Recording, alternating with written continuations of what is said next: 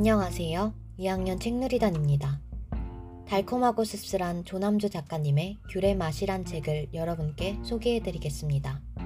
소란, 은지, 혜인, 다유는 중학교 1학년 때부터 같이 놀기 시작한 친구들입니다. 화기애애하다가도 다신 안 볼 것처럼 싸우고 다시 화해하고 그러다가 또 서로의 밑바닥을 보여주는 친구들이죠. 이런 주인공들을 보고 친구란 뭘까 하는 생각이 들었습니다. 그러지 않는 사람도 있겠지만 제가 본 대부분의 사람들은 친구와 엄청 싸웁니다. 그리고 언제 그랬냐는 듯 다시 붙어 다닙니다.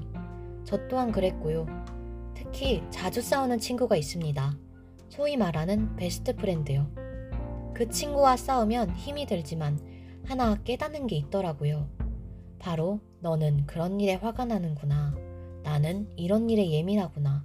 앞으론 조심해야겠다. 라는 생각입니다. 싸움은 어쩌면 하면 안 되는 일이 아니라 한 번쯤은 해서 서로 부딪히며 서로를 알아가는 과정이 아닐까 하는 생각이 들었습니다. 지금까지 들어주셔서 감사합니다.